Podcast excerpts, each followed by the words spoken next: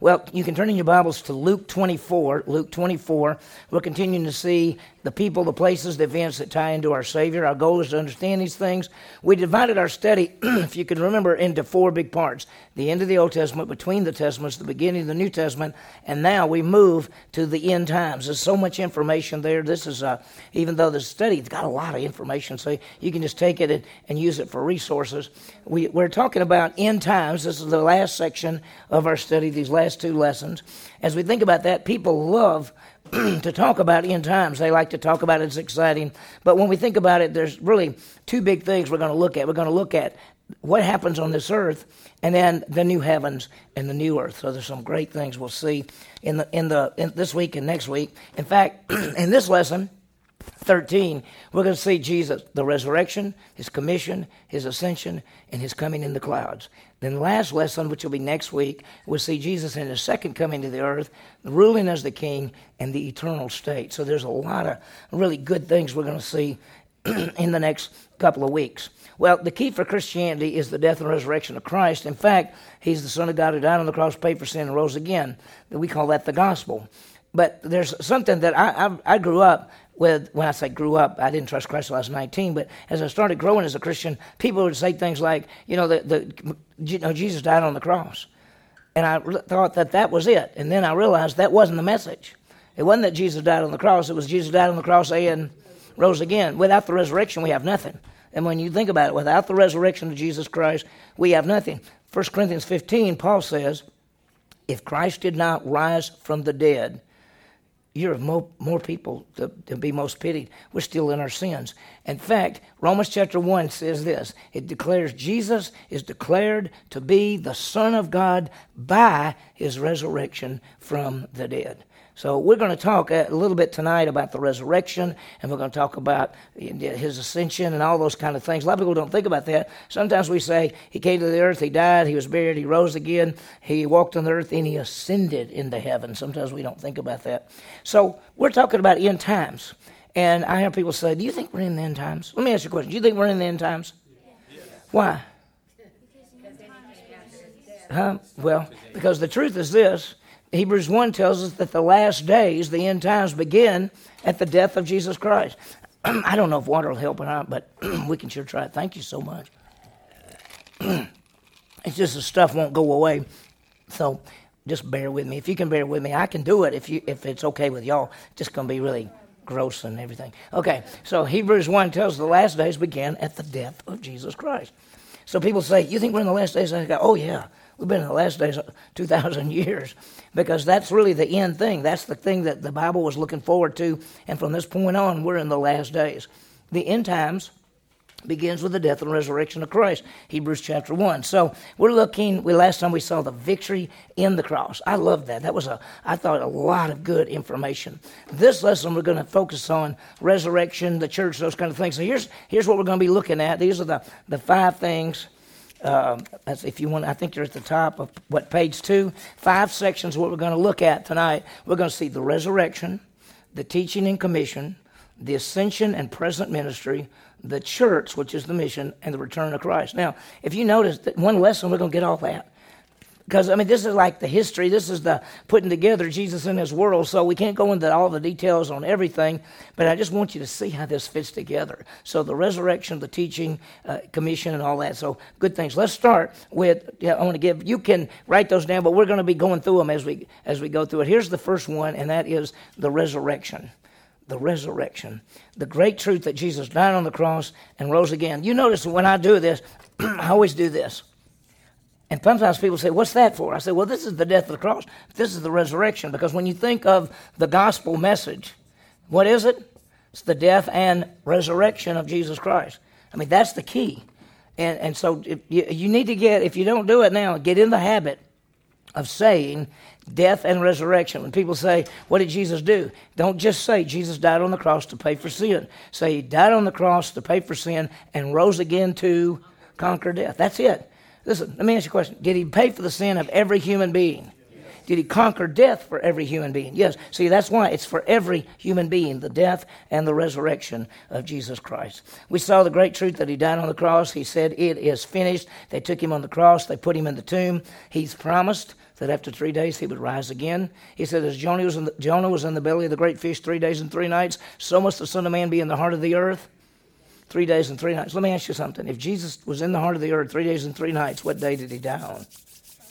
It can't be Friday. Yeah, it's probably a Wednesday. And sometime, sometime, if we ever have time, I will put up a chart for you to show you when Jesus died, what day he died on, doing using the Jewish days. And Jewish day begins at night evening in the morning, first day. So I can show you that. Well, I've done this before, I think, and put the chart up. But Jesus most likely died on a Wednesday. Actually, Tuesday night is when they had the Passover meal. He was on the cross on Wednesday morning, and there was death and res- there was three days and three nights, and then he rose from the grave anytime. What would be our Saturday night after after dark, because that became Sunday morning, by the way. Jewish calendar. So it, there's some great truths when you start looking at this. So Jesus died and rose again. So let's look at Luke 24 and let's look at what we see here. This is the resurrection of Jesus Christ. Notice it says, Now on the first day of the week, what's the first day of the week? Huh? Sunday's first day of the week, right? You shall work six days and rest on the Sabbath. And the Sabbath day is what day? Saturday. Isn't it amazing how many people think Sabbath day Sunday? You remember the great the movie about uh, uh, the my, my mind's blank. The runner, the guy from uh, Scotland. What the what is what was it? Uh, what was the movie about the runner from Scotland that wouldn't run? Chariots of Fire. Okay, uh, Steve, uh, Eric Liddell. He was one of the great Christians, but he thought the Sabbath day was Sunday, and so when his race was put up on Sunday, he wouldn't run. So he ended up running the 400 meters instead of the 100 meters, and which worked out fine. But the bottom line is, if I could have been there, I would have said, by the way, uh, just realize that Sabbath day is not Sunday. Sabbath day is Saturday. so, anyway, so they came out on the first day of the week, which is Sunday, and they came to the tomb bringing spices which they prepared. These are the ladies, the women who had come with him out of Galilee, and they found the stone rolled away from the tomb. They came out to the tomb. In fact, remember, on the way, they were actually asking themselves, who's going to, when we get there, how can we anoint the body? Because how are we going to roll that big stone away? And when they got there, it was rolled away. They were perplexed about this, and while they were perplexed, two men suddenly stood near them in dazzling clothing. What do you think? Who do you think those are? They're angels. Yeah. Listen, we did the angels. We did the angels and demons study, and I mean, angels are everywhere. They're all over the Bible. They're every time you talk about Jesus, angels are there. Angels were with him when he was born. When he, you can just name, name any time that angels weren't with Jesus and it's just the way it is. And so there were these two men standing there in dazzling appearance, and these women were afraid. And the men said, "Why are you seeking the living one among the dead?" What a great question! Why? Why are you doing that? Why seek the living among the dead? And then they say, "He is not here." He is risen. Don't you remember how he told you in Galilee that he would be delivered in the hands of sinful men, be crucified, and raised again on the third day? He is risen. He goes on to say, and they remembered it. Now, this, this is the, great, the greatest truth of all. I mean, our Savior, Jesus Christ, didn't just die on the cross to pay for sin.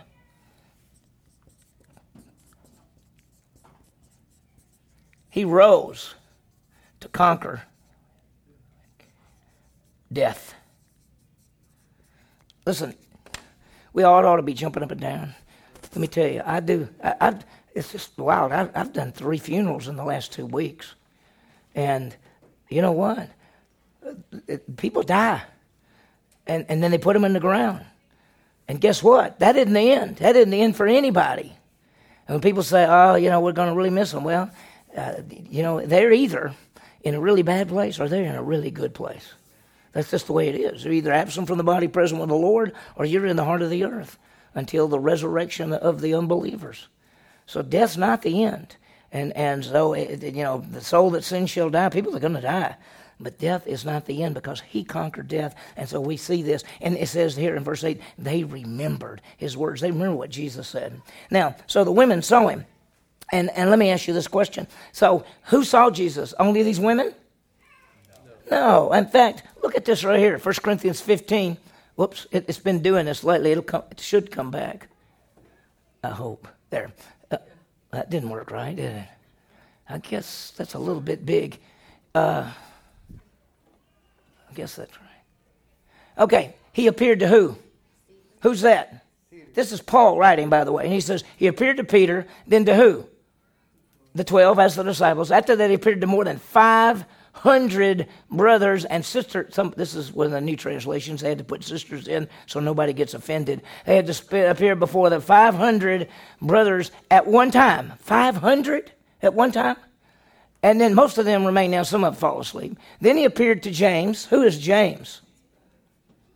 That's the half brother of Jesus. And to all the apostles. Do you know that there are more apostles than the 12? And and last of all, Paul says, as to me, one timely one. So who did Jesus appear to? He appeared to the women. He appeared to Peter, the 12 disciples, 500 people at one time, James and Paul. So when people say, did he really rise from the dead? Yes, he did. All over. There was just everything. Now, let me raise some questions.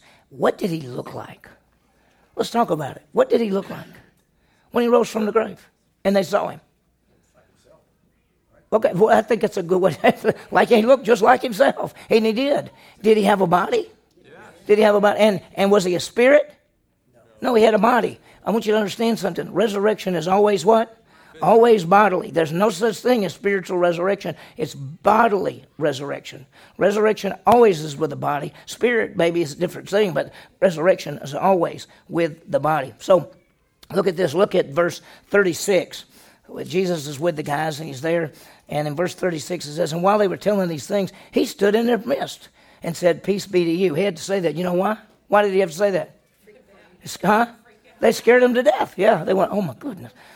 And they were startled and frightened and thought they were seeing a spirit. Look what they thought a spirit. Were they expecting bodily resurrection? They were not. Were they expecting that he was going to rise from the grave? They knew he would. They heard it. They heard it over and over. And he never put it together. And look what it says there. And he said to them, Why are you so troubled? Why do doubts rise in your hearts? See my hands and my feet, that is I myself. Touch me and see, for a spirit does not have a body, does not have flesh and bone. See that I have. So look what he said. See my hands, see my feet, touch me. Does Jesus have a body? Yes. I got a question today from a guy. He's uh, he's in, uh, I think he's in Nigeria, and he writes me and asks me Bible questions all the time. And, and the, the bottom line is, what about Jesus in a body? Well, before Jesus became a human being, what, what was he? He was a spirit being. Because the Father's a spirit and the Holy Spirit's a spirit. Jesus was a spirit until Galatians 4 4 or, or you know, John 1 14, the Word became flesh and he became a human being but he's the God man. So he's God and man at the same time. Now, when he died and rose again, does he still have a body, a human body? Yes or no? Yes. Yeah, it's a human body, just like us. Now, it's a glorified body, which means what? That it has hair and you, you know and all that kind of stuff. But the bottom line is, a glorified body means it never decays; it lasts forever. And so he's standing there and he says, it's me. It's me. He even says, uh, touch me and everything. He even says, give me something to eat. And he took and ate because what he's showing them is this is a real body. When you get resurrected, will you have a real body? Uh, you might, I mean, I don't know what we're going to look like. It doesn't tell us, but we're going to be able to recognize each other. We're going to be able to say, there's Charlene right there. She doesn't look any better than she did, but you know. you know. No, you look beautiful. But at the bottom line is, we're going to all look, and, and we'll be able to say, that's, that's JB, that's Tom, that's, that's, this, that's them. Wow. And so the resurrection is the key. And so you look at this and says, Have you got anything to eat? They gave him a piece of raw fish. He took it and ate in front of them. And, and he just, I mean, he was there. And I, we cannot get past the fact that, that he's real. You know, when Paul, on the road to Damascus, He's, he's going to persecute those who follow Jesus. And Jesus appeared to him right there and blinded him. It blinded him and blinded him for three days on purpose so that he'd realize the power of God and that, that God was really in control and that Jesus really is the Savior. So, man, there's just great things there. So, the very first aspect is resurrection. And we can never get over the fact of resurrection. Why? That's a hard question, isn't it? Because you don't know what answer we want. Why can't you get over it? Because without the resurrection, you have what? Nothing. You have nothing. He's the Savior.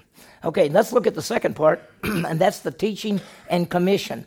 Well, Jesus spent some time on the earth after his resurrection. How long? 40 days. Look at this. He presented himself alive after his suffering, the suffering is the death and resurrection, by many convincing proofs, appearing to them over a period of 40 days. I'm not going to, we're going to finish the uh, letter part in just a second. So he walked on the earth for 40 days. Have you ever thought about this? Okay, here's Jesus dying. He dies on Passover, right?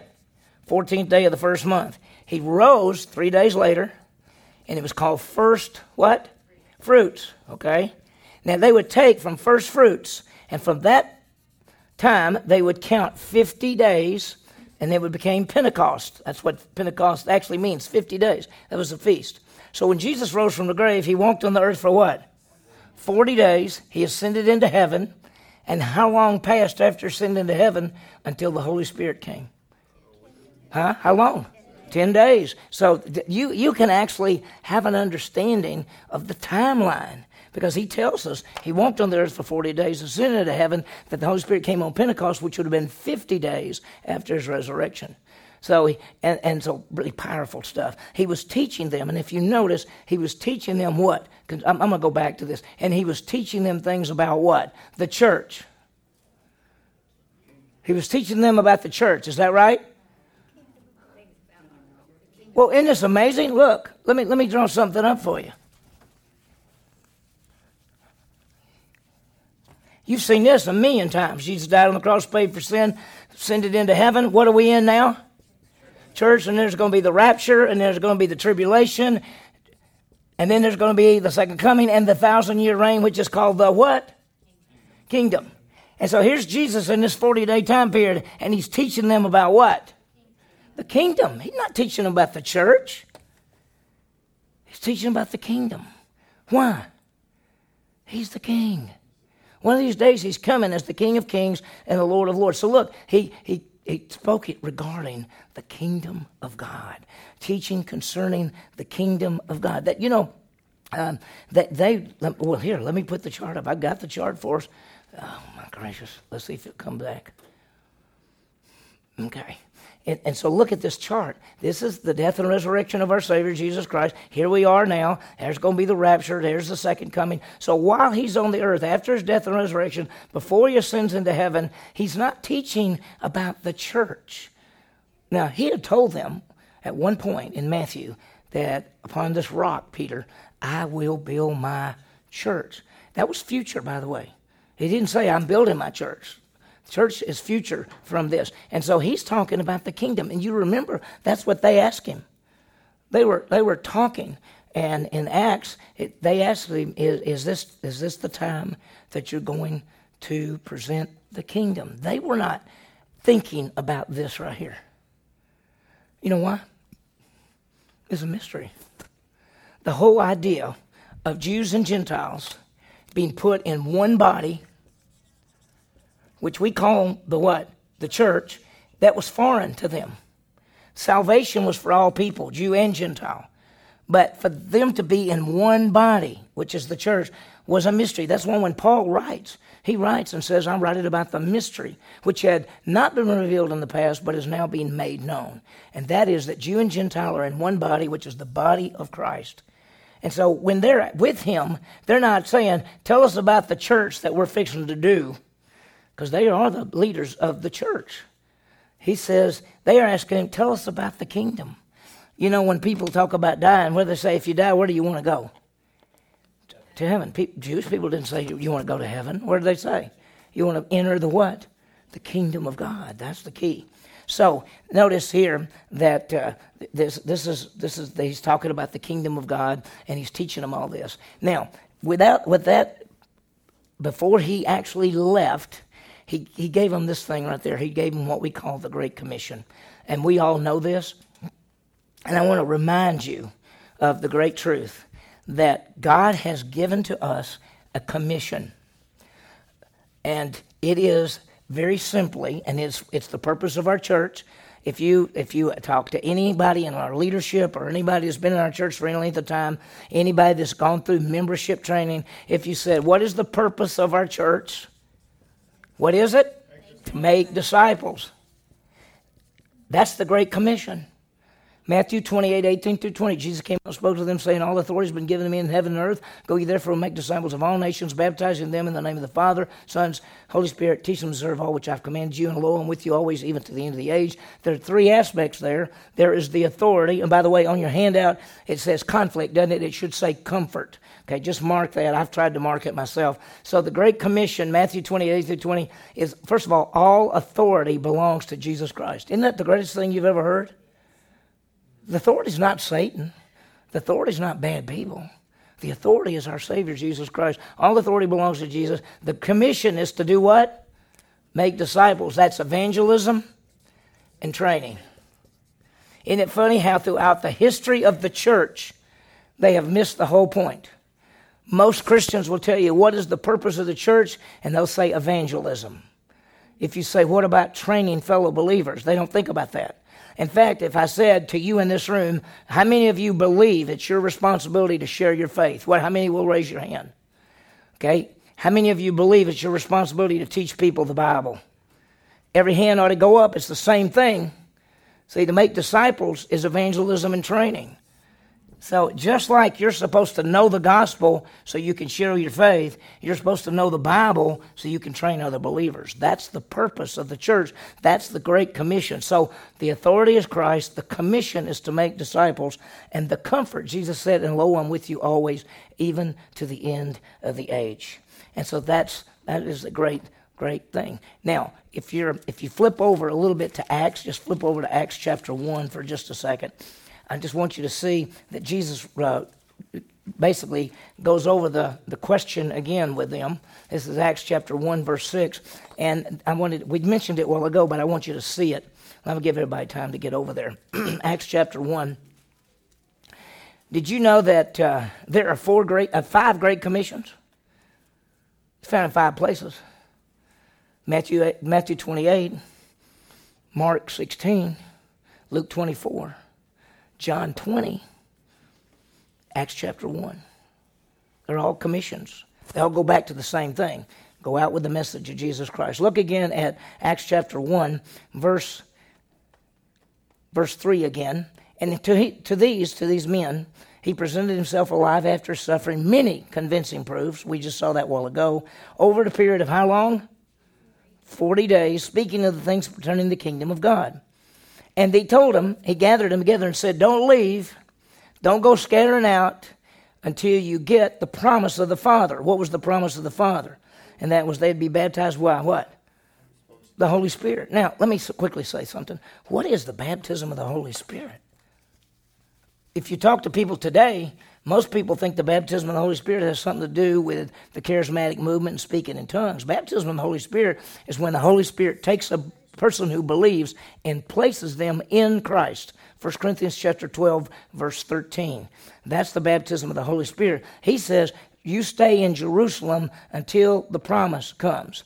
Now look at verse 6. This is their question we saw a while ago. So when they had come together, they were asking him saying, "Lord, is this at the time you're restoring the kingdom to Israel?" Why would they ask such a question? I want to remind you of something. You remember in the book of Daniel, chapter 9, verses 24 through 27? And Daniel got the prophecy of the 490 years for the nation of Israel. Do y'all remember that? We've taught that a number of times, but do you know that? That God gave Israel 490 years. He told them that it would start at a certain time. It was 444 BC. In Nehemiah chapter 2, verses 1 through 8, that's the decree to restore and build Jerusalem. It said there would be until that time, until the Messiah died, would be 483 years.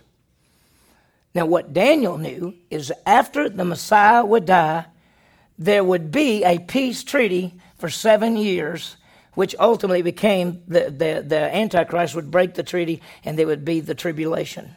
Then the second coming of the Messiah and the thousand year reign. This is the final seven years. He promised them 490. They used up 483. They have seven left. That's the tribulation. So in Daniel's timeline, what does he see? 483 years, death of the Messiah, the final seven years. What do these men see? What do they see? They see that Jesus died. They know that that's the 483 year mark. They know they got what? Seven years left. So what are they asking? Is it time now for you to do what? Restore the kingdom? Is what's what's coming next? Are they thinking church necessarily? Maybe not in the way we do. They may have thought that God's got a plan for us, but what exactly is it? And so they ask the question, is this the time you're going to restore the kingdom? And he says to them, it's not for you to time, it's not for you to know the time of the epochs which God has fixed.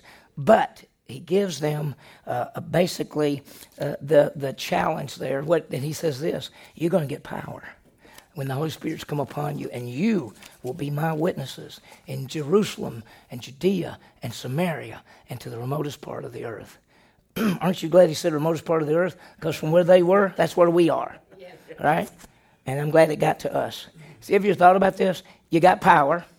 When you get the power, you get power when? Holy Spirit's going to come. When the Holy Spirit comes, you get power. When you get the power, that's when you'll be my witnesses. So, Spirit comes, get power to be witnesses. You start in Jerusalem, where you are, you spread out, even to people you don't like, and you go to the remotest part of the earth. For us, we'd say, we got the power of the Holy Spirit, right? Where are we supposed to start? Right here. Exactly. Exactly. Wow. So that's the, the commission. Jesus taught about the kingdom. He taught about the commission. He taught about sharing their faith. All of that comes together. So it's, it's beautiful. It's beautiful. So that's the commission. Let's now go to the third thing, and that is the ascension and his present ministry a lot of times we forget about Jesus leaving. How did he leave? I think a chariot came down and got him, right? Oh, that was who? Really? Okay, so that was right. Okay, so how did Jesus leave? It just went off the face of the earth. Let's look at the ascension. Look at Acts chapter 1. Look at verse 9. He's just taught them what? You're going to get power when the Holy Spirit comes. So, Holy Spirit's coming. You're getting power. When that power comes, you're going to be my witnesses. You're going to start here and you're going to spread out. After he had said these things, he was lifted up while they were looking on, and a cloud received him out of sight. What? He ascended into heaven to be at the right hand of the Father, and he was lifted up. Think about this. So Jesus bodily left, just floated off the face of the earth, disappeared, went up into the clouds and disappeared. You ever had one of those balloons, you know, that, that, that you know, helium thing, and you let them go and they go, and then you can watch them for a long time, and then pretty soon you say, I, I can't see it anymore, right? That's because it popped over that tree over there. But anyway, you who knows. But anyway, the bottom line is Jesus went straight up. Now, where are they? I want to show you something. This is this is Mount Zion, Mount Moriah. This is Jerusalem. It's on this mountain. It's not a giant mountain. And then you come down to the valley. It's called the Kidron Valley. And you go up the side to the Mount of Olives. This is the garden. On the side of this mountain is the Garden of Gethsemane where Jesus was. Well, they went to the Mount of Olives, to the top of the Mount of Olives. So they've left Jerusalem. They've come to the top of the Mount of Olives. He's been teaching them. And then from the Mount of Olives, he goes straight up and disappears. Can you imagine that? Uh, what, I want you to notice the next verse. While they were gazing intently into the sky, do you think they would be? What would you be doing? Anybody, can you can y'all see him? I can't see him anymore. Right? While they were gazing intently in the sky, behold, two men in white clothing. So who could this be? Who is it? Angels. They're everywhere. They're in this room right now. There are good angels and bad angels in this room right now. That's why there's a spiritual battle. And look what he says. They said, Men of Galilee, why are you standing looking up in the sky? What's the matter with y'all? Don't you have better things to do than look up in the sky? This Jesus who is taken from you into heaven shall come in just the same way as you've watched him go into heaven. Now, let me ask you a question. He's coming back, isn't he? coming back to the earth. See, because he's coming back in the clouds. That's different. These angels aren't talking about the rapture. They're talking about him coming back to this earth. Where does he come back to the earth when he comes the second time? Mount of Olives, right there. He's coming right where he left from. Isn't that amazing? He's coming right back there. And so now, where is Jesus now that he ascended into heaven? Writer Hebrews says, now the main point of what's been said is this. We have such a great high priest who has taken his seat at the right hand of the throne of the majesty in the heavens. A minister in the sanctuary and in the true tabernacle which the Lord set up, not man. So where's Jesus right now? Right hand throne. By the way, the book of Hebrews says it at least three times that he's at the right hand throne of the Father. So here's our question. And we got at the bottom of the page, where is Jesus now? He's at the right hand of the throne of the Father. But the second thing is what we're going to see on the top of the next page, and that is what is Jesus doing now? Have you thought about that? What is Jesus doing now? Because he's our Savior, right? And, and these guys, when he left, they came back to Jerusalem. They went up to the upper room they waited for how long? Ten days. And then the Holy Spirit came. He said, Don't leave Jerusalem till you get the promise of the Father. So we want to we want to see how all that happened, and we're going to talk more about that maybe in just a little bit. But let's see about what Jesus is doing right now. There's two things. The first one is very simple. He's preparing a place. What did he say in John? Let not your heart be troubled. Believe in God, believe also in me. In my, in my Father's house there are what? Many rooms. If it wasn't that way, I would have told you. I go and prepare a place for you, and I get it ready. I will come back and get you. Let me ask you a question. Where do you think this place is? Where do you think this place that he's preparing is? Huh? Well, it's got to be in heaven right now, isn't it? Because that's where he is making it.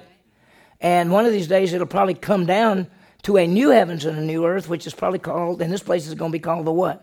The New Jerusalem. That's what he's doing. We'll, we'll, next week, we'll actually see the place he's going to prepare for you and for me. and I know people have all these jokes that they've always said, and they said, In my father's house there are many mansions. That's not what it says at all. It actually says, In my father's house are many little rooms, dwelling places. And so it's not going to be that somebody's going to have a gigantic $450,000 house and somebody's going to live over here in a little shack. That's not what. Listen, it, the rewards are going to be are going to be your service and your place of responsibility in the kingdom. It's not what house you're going to live in. It's what you're going to be doing for Jesus in the kingdom and the eternal state. So it's powerful. So what? So first he's preparing a place, but here's the second thing. What is he doing? He is what? He's make. He's got a second ministry. Is two things: making intercession and being our advocate. So write those down, and we'll talk with them real quickly, and we'll and we'll talk about the church and how it started and all that in just a minute. So there's a lot of great stuff here. He has time to make room for us With what? I know. He, he, he's saying, I was really working on this place, but y'all are bothering me so much. I'm having to spend all my time just answering questions and making intercession and, and dealing with your sins. okay, so let's talk about the first one. The first one is making intercession. Hebrews 7.25 says, He lives forever to make it. We can. We, he is. He is. We have a great high priest who who lives forever to make intercession for us. Wow. Did you know in the Old Testament you had priests, right? And what stopped them from being priests? Huh? They died, exactly. Exactly. And so you might say, This is my favorite priest. Well, he was my favorite priest. He died. But Jesus is a priest who does what? He lives forever to make intercession. You don't ever have to worry. He's always there. He lives forever. He hears our prayers. And so, intercession here, when we're talking, let me erase this part right here. The intercession part we're talking about is prayer request. There are a lot of words for prayer. There's a word for prayer which actually means worship. Proseuchomai is a Greek word for prayer, and it means to put your face down. Your face goes down. It's acts of worship. You can pray to God and worship Him. Then you can pray to God and you can do a petition. You can ask for something for yourself. You can do an intercession, which you ask for something for somebody else. You can, uh, you can do a thanksgiving. You can just say to God, Thank you. So when you pray, you can pray a lot of different things, and they're not always asking for something for you. A lot of times people think, well, prayer is me going to God and asking for something. Well, I could go to God and say, You're the greatest thing that's ever been. I can go to God and say, I like a brand new car. Okay, you can go to God and say, Charlene would like a brand new car. And you, or you could say, thank you for the brand new car. You know, what I'm saying is you got all these things that you can say to him anytime, any place. You could spend one whole time doing nothing but worship, and you could put all four or five together. There's another one, and that's what we're going to see in just a second. But intercession. So, how often should you pray? He says pray without ceasing. Uh, what should you pray about? Anything. Anything. Um, when you ask for something, uh, is is is asking once enough because he knows everything. And if you just say lord please do that and i'm not going to bother you anymore. Is that is that what he is that what he says to do doesn't he say just keep on asking, keep on knocking, keep on seeking? Didn't he talk about that little woman that went to that ju- unjust judge and she kept asking, asking, asking? He finally said, You're wearing me out. I'm going to give you what you want. Eh, not that I don't fear God or men, but you're wearing me out. I'll give you what you want. God said, If an unjust judge will listen to you when you come over and over again, what will the perfect God do? So, what should you do about prayer? Talk to Him anytime, any place, anywhere about anything, right? Okay, the second thing and that, that's why, by the way, he says, come boldly to the throne of grace. Let me ask you this question, though, because I want to I wanna raise this. When we say come boldly to the throne of grace, what does that mean? What does it mean to you? Think, talk for a minute. What does it mean to come boldly to the throne of grace? huh? Expecting what you get to ask for. Okay, expecting to get what you ask for. Or, or expecting to be an- your prayers to be answered. Okay, and it could be yes, no, or maybe, but yeah, right there. Uh, do you have let me ask you this Do you have the right to come boldly to the throne of grace? Why? Why? Because Jesus is there. Exactly. You, we don't have a right to say, Excuse me, God, I'd like to talk to you. The only way we have, can come boldly to the throne of grace is because Jesus Christ has already gone before us as our intercessor, and He is there to make intercession for us. So we have that great. Now, the second thing is, is He's going to be our advocate. 1 John 2, 1 and 2. Let me read this to you. You don't have to turn there. I just want to read it to you uh, because I want you to think about what it says. It's pretty powerful. 1 John, he says this, 2. My little children. Now that's how John writes. John's old. When he writes this, he may be in his 90s, and he calls all, he calls all believers children they're his children because he's led so many of them to Christ. And, and by the way, what you know about John and James, James and John were the brothers. Do anybody know their nickname when they were with Jesus? Sons of Thunder. That means they had tempers. Okay? That means they had tempers. But toward the end, do you know what John was called? He was called the Apostle of Love toward the end of his life because he loved people. And so he called them my little children. And he says this My little children, I'm writing these things to you so that you may not sin. What's he saying? I'm writing this to you. Look, um, don't do wrong. Don't sin. He says, Now, if anyone sins, we have an advocate with the Father, Jesus Christ the righteous. We have an advocate with the Father. What's so beautiful is this. We've got, uh, there's a, another section of prayer requests, and it's called confession. We'll get to it in just a minute.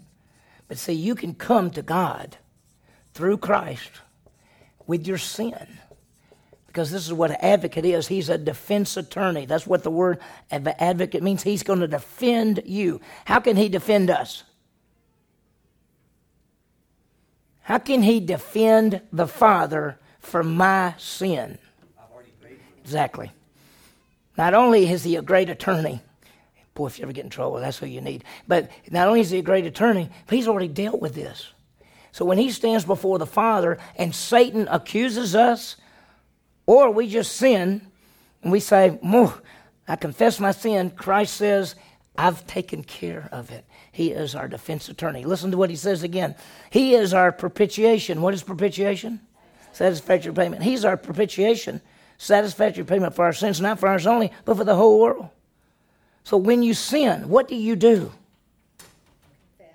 We confess. And listen, he, here's the deal. We, we got to, I think I have a slide. Yeah, we confess it, 1 John 1 9. Let me, let, me, let me teach you something that I think everybody knows, but I just want to make sure you grasp this.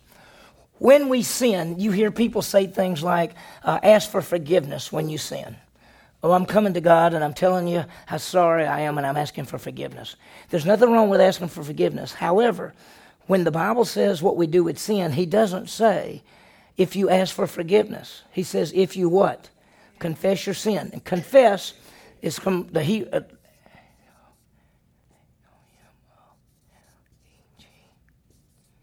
homologeo in the Greek. This is a Greek word. Homo means same. Legeo means to speak. So the Greek word confess means to say the same. The same as what? As God would say. So when you lie to confess your sins, is you go to God and you say, God, I lied. I, I, it's okay to say I'm, I'm, um, I did wrong, and I'm, I'm sorry I did wrong, and I know it's wrong. It is, but confession is saying, Lord, I see this the way you see it. It's wrong. I'm in rebellion against you, and it's wrong. And so when people say you have to feel sorry for your sins, he didn't say that. He doesn't say you have to ask for forgiveness. He actually says if you confess your sins, he's faithful and just to do what? Forgive you and to cleanse you from all sin. Exactly. So the bottom line is when you, when you got a defense attorney, and so whenever you sin, what should you do? Just confess. Tell on yourself just tell on yourself. When you got kids and, and they come up and tell you what they did wrong, how do you feel about that? I mean, it's better than lying, right? You don't want to lying, right? You're going, did you lie? Uh, yeah, okay. Uh. But anyway, the bottom line is when we go to God and say, I blew it, I blew it again, what does He say? He's faithful and just to what? Forgive and to cleanse. Wow, so powerful. If we, if we pray for forgiveness, wouldn't that mean that you don't understand? Yeah, if you're praying for forgiveness, you're basically saying, "Oh, please forgive me." He said, "Well, when you confess it, I will forgive you." You understand it? Yeah, the dynamic is, yeah, there's a there's a payment for sin that's already happened. There's a forgiveness for sin that happens the moment you believe. That's in your relationship, and there's a forgiveness for sin that you need in your fellowship. Okay, and so when you sin in your fellowship, you need forgiveness to be back in the fellowship. That's when you confess your sins. So there's a lot of misunderstanding about dealing with sin. But confession is the key. Right now, quickly, just looking at the time, we got to go. So let's think about the church in the mission. And we, this is this is so different because he actually gave them this commission. So I'm going to go real quickly through three big questions. What is the church? When did the church begin? And what is the purpose of the church? And so I think, let me see. Yeah, so at the top of the next page, the big three questions are at the bottom. At the top of page five is what is the church? Okay? And we all know this. What is the church? The believers are placed in union with Christ. It's his body, which is called the church, the called out ones. So the church is actually the what? What is it? The body of Christ. That's exactly what it is. That sounds weird, but let's just pretend that this is the body, this is the head, this is Jesus. He's the head. That's what we've been dealing with, you know. And so here are believers. We're the body. Okay, so we're the called out ones placed in the body of Christ. Ephesians 2, uh, 122, he put all things in subjection under, uh, uh, subjection under his feet, made him head over all things to the church, which is his what?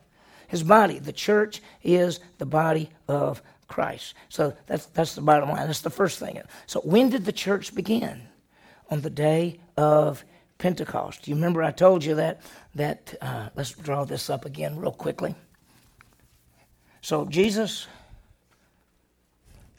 died and rose again, walked on the earth. Let's say that's the 40 days. He's with the guys, and then he ascends into heaven. And then here's Pentecost, day 50, okay? He told them, remember on the 40th day, he said, Don't leave Jerusalem until the promise of the Father comes. What had he promised them? That the Holy Spirit would come. He didn't tell them when. He didn't tell them when. So let, let me show you this. So it says, gathering them together, he commanded them not to leave Jerusalem, but to wait for what the Father had promised, which he said, You heard from me. For John baptized with what? Water. But you will be baptized with what? Holy Spirit. So he said, Don't leave Jerusalem until the Holy Spirit comes, because that's going to be the beginning of this new ministry, this new thing. So, what happened? Look at this. When the day of Pentecost had come, okay, now how many days from the time after Jesus left? That's what? 10 days. So Jesus is gone. They waited 10 days. They had no idea when the Holy Spirit was going to come. They had no, he didn't tell them. He didn't say, oh, by the way, it'll be the Feast of Pentecost. He didn't say that. He didn't tell them anything. When the day of Pentecost had come, they were together in one place. Why? Well, first of all, it's the Feast of Pentecost. It's, a lot of the Jews came together. They're all there praying. And suddenly, a noise like, was it a violent rushing wind? No, it wasn't. It was like a violent rushing. The noise was. When it came from heaven. It filled the whole house where they were sitting. How many were there? Do you remember? About 120. Okay. And, and tongues that looked like fire appeared to them, distributed themselves, and tongues rested on each of them. It's like I've read different places that it talked about it looked like some kind of fire came down on people's heads. And they were all what? Filled with the Holy Spirit. This is what they were told him. He said, wait for it. And what happened when they were filled with the Holy Spirit? They began to speak different languages. By the way, when we say tongues, uh, there's no uh, uh, everything's a language. If it's not a language, it's not it's not a tongue. And so they began to speak with different tongues as the Spirit was giving them the ability to speak to utterance. Now, did they know what the gift was going to be, or they was just go and wait till you get the gift from the Father? They knew the Holy Spirit was coming. I don't think they knew what was going to happen with the Holy Spirit. I don't think they knew that suddenly they were going to be able to speak languages they didn't know. Because if you remember, and we're not going to go into it, but they started speaking these languages and they went outside and speaking these languages and they were proclaiming the good news of Jesus Christ. That's what they were doing. They were proclaiming the gospel. People began to gather. And it even lists in the book of Acts, it talks about, it lists like 18 or 20 places from all over the known world that these Jews had come for the Feast of Pentecost and they could hear them. And so people from some, from some country were going, I hear that in my own language. And in fact, in the Greek, it actually says my own dialect. If I'd have been there, I would have heard it in Southern right? Right, because it's a dialect. It wasn't just a language, it was even a dialect. And that's what it was so amazing that these people who didn't know all these languages were proclaiming the message of Christ in these languages. And so it was an amazing thing. And so that was the day of Pentecost. And it says the believers were placed in Christ, forming the church, bringing, putting together the church. And that's the, by one Spirit, they were all baptized into one body. That's the baptism of the Holy Spirit. And that's what happened. And so it, it, let me just say one thing. Peter stood up that day and he gave a message. And his message was, You crucified the Messiah. He died and rose again. And if you go through the book of Acts, and the book of Acts is the very early church, and the book of Acts is people proclaiming the gospel. Every message in the book of Acts has the death and resurrection of Christ in it. Every message. Read it yourself, study it, see when Peter talks, see when Paul talks. Every message has the death and resurrection of Christ. So they spoke the good news. With that in mind, what is the purpose of the church? I'm going to go really quickly for this because we don't have a whole lot of time, but the bottom line is what? What is it? to make disciples, and that's evangelism and training. So just fill that one in if you want to. We've got, I think, one more section, and that is the return. Uh, let me, get you. Everybody got that down? Make disciples, evangelism, and training. You should know that, right? Isn't that our purpose? we should know that. Okay, here we go. Now the return of Christ. Is he coming? When? He could. He could. Perhaps today. He could come any second, right? Okay, so this is what's so amazing. So let's start with this uh, that Jesus is seated at the right hand of the throne of the Father. And, and, and Jesus, John had made this, Jesus made this promise. He's going to prepare a place for us. And then when he's ready, he's going to come back and get us. Is that right? So let's think about the comings of Christ. There are three comings of Jesus Christ. The first coming to the earth, he came to die. The second coming, he came to the earth to rule as king. That's in the future. And then there's a coming in the clouds that's not coming to the earth, and that's to get the church. So do you see those three things? He came to the earth first time to die. He's coming to the earth to rule. That's the second coming. And then he's coming in the clouds. Okay, I'm going to put a chart up. Have y'all got that? Okay, here's the chart just to remind you. This is the first coming. He came to die. This is the second coming to the earth. He comes to reign. See, both of these are to the earth. He left the glories of heaven, became a human being, lived for 30, basically 30, 33 years old, died, rose again, into heaven. He's going to come back a second time to the earth as the King of Kings and Lord of Lords. But in between those two, he's going to come in the clouds, which we call the rapture. This is what we're talking about in this particular section the rapture, where Jesus is coming. so I'm going to give you just a few things. We only have about five or six minutes left, but I want you to see this because it's so beautiful. You remember we said a while ago that there is this oh, let me just, I'll just use this. We said a while ago that there's this time period called the seven year tribulation. Some people actually think the church will go through that. But what we understand is from the book of Daniel, you remember 483 years, the Messiah dies, then they still have seven years. The church is the mystery, the church will be taken out, and then the tribulation will begin. So I just want you to understand if you've ever been afraid, or if you've ever not understood, that the tribulation is not for the church. The tribulation is for the nation of Israel. Now, let me show you what this tribulation is like. Matthew 24 21. There will be a great tribulation, such as not occurred since the beginning of the world until now, nor ever will again. This time period, which is called the, the, the, tribulation. It's divided into two parts. It's seven years long. It's divided into two three and a half year parts. It's called the, there's the tribulation and there's the great tribulation. It's seven years. Antichrist at the three and a half year mark puts his idol up in the temple. First part's called the tribulation. The second part's called the great tribulation. And this last part gets horrible. God brings judgment on the world. God is judging the world. This is for the Jewish people. It's their final seven years. They used up 483. God promised them 490. They have seven left. That's what the tribulation is. You may say, well, here's us. How do we know? How do we know we're going to be gone? How do we know? Well, I want you to see something, and that is in Revelation 3:10, Jesus is giving information. John has written it down. It's to the church, and he says, Because you've kept my word of perseverance, I will keep you from the hour of testing the hour which is about to come upon the whole world to test those who live on the earth. What is the hour of testing? It's the tribulation. Look at this verse right here. 1 Thessalonians 5 9. For God has not destined us, who's us? Church, for what? For wrath, but obtaining salvation through our Lord Jesus Christ. He doesn't mean eternal life salvation here. He's not talking about that He saves us. He's talking about He delivers us from what? The wrath to come. He's talking about a physical deliverance. What's the physical deliverance? What is the physical deliverance? The rapture. Exactly. It's going to be fun. It's going to be fast. In the moment, in a what? Twinkle of an I just twinkled. I just twinkled my eye. We're gone. We're gone. It's going to be that fast. Now, what's it going to be like?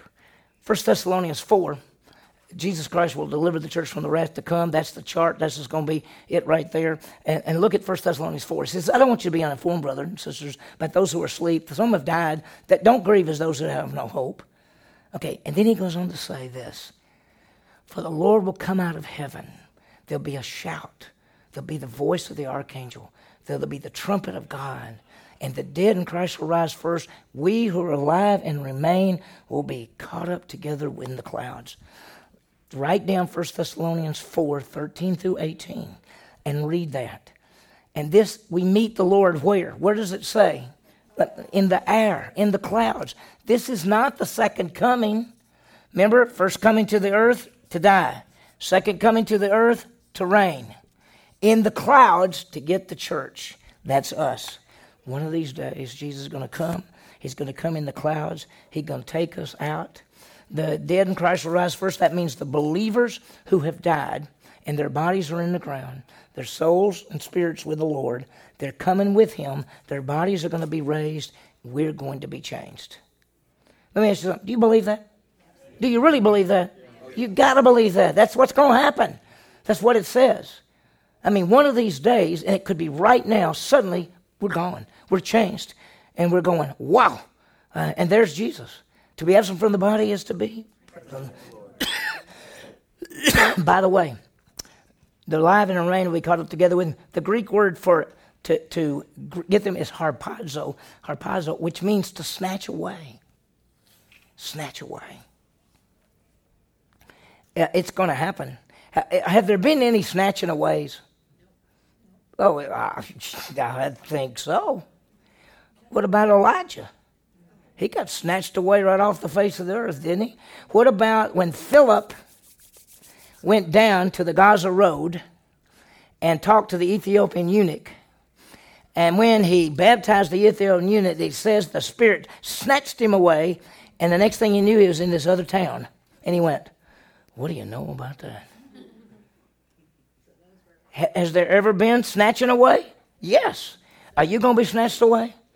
Just like that. First Thessalonians says a moment. To, I mean, uh, First Corinthians says in a moment of twinkle of an eye, you're going to be changed. This old corruption or put on incorruptible. So amazing. And so look at look at this right here. Where's our citizenship? It's in heaven. We eagerly wait for the Savior, the Lord Jesus Christ. What's He going to do?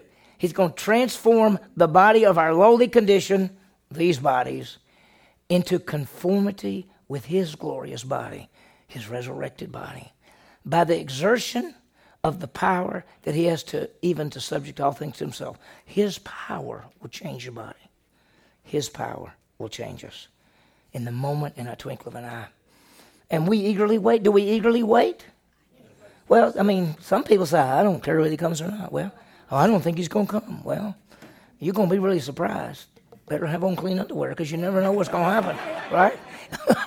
it could happen any second. That's what you know. So here's some key truths. I got them all up there for you, okay?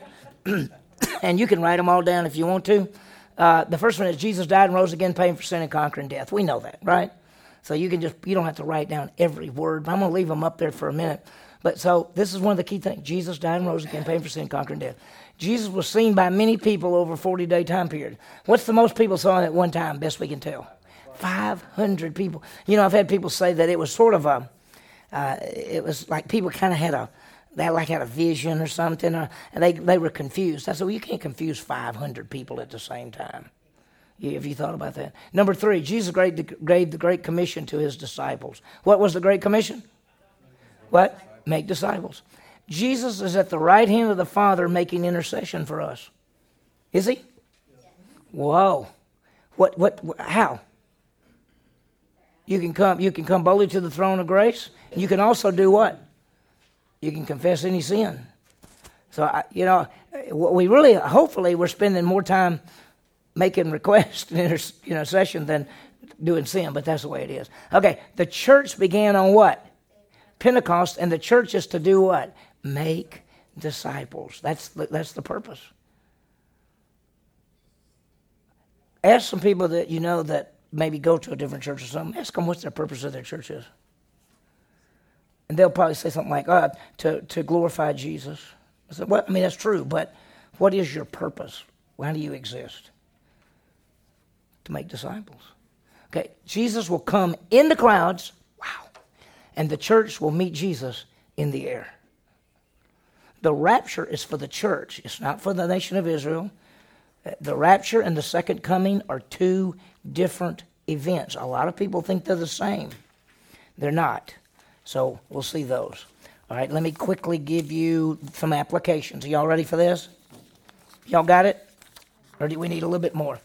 a little bit more? Okay. Is this some good stuff or what? Yeah, I love it. It's amazing. It's amazing. And this is all in the Bible. Think about this. This is all in the Bible. Okay, y'all ready for the next thing? Are you still still writing? Oh, we're going. Okay, here we go. Application. May we believe, may we believe in Jesus Christ for eternal life. That's what we want, isn't it? But you don't have to write all that. You just say, you know, that, that's what we want. We want people to believe in Christ for eternal life. Um, be careful. Don't say, we want people to ask Jesus in their life. We want people to believe in the death and resurrection of Christ. It's okay to say believe in the death, but that's not what saves you. Tell the people you want people to believe in Christ for what? Eternal life. That's the offer. Okay, let us as the church fulfill the Great Commission of evangelism and training. I mean, that's what we're supposed to do. You know what's so sad? It's very few Christians evangelize, and what's even sadder is even a smaller number of them ever make disciples, ever train. It's really a hard thing. I read an article today. What do you think the number one reason is people don't share their faith? That's exactly it. Fear. They're afraid. They're afraid of several things. They're afraid of not knowing what to say. They're afraid that they'll lose a friend or somebody will say, Don't talk to me. And I mean, they're just afraid something's going to happen. The third one, let's come boldly to our intercessor and advocate, Jesus Christ. We can come boldly to the throne of grace. he makes intercession, He's our advocate. And then look at the last one. Let's be looking for the blessed hope and the glorious appearing of our God and Savior, Jesus Christ, as we meet Him in the air. You know, it seems, does that seem unreal almost?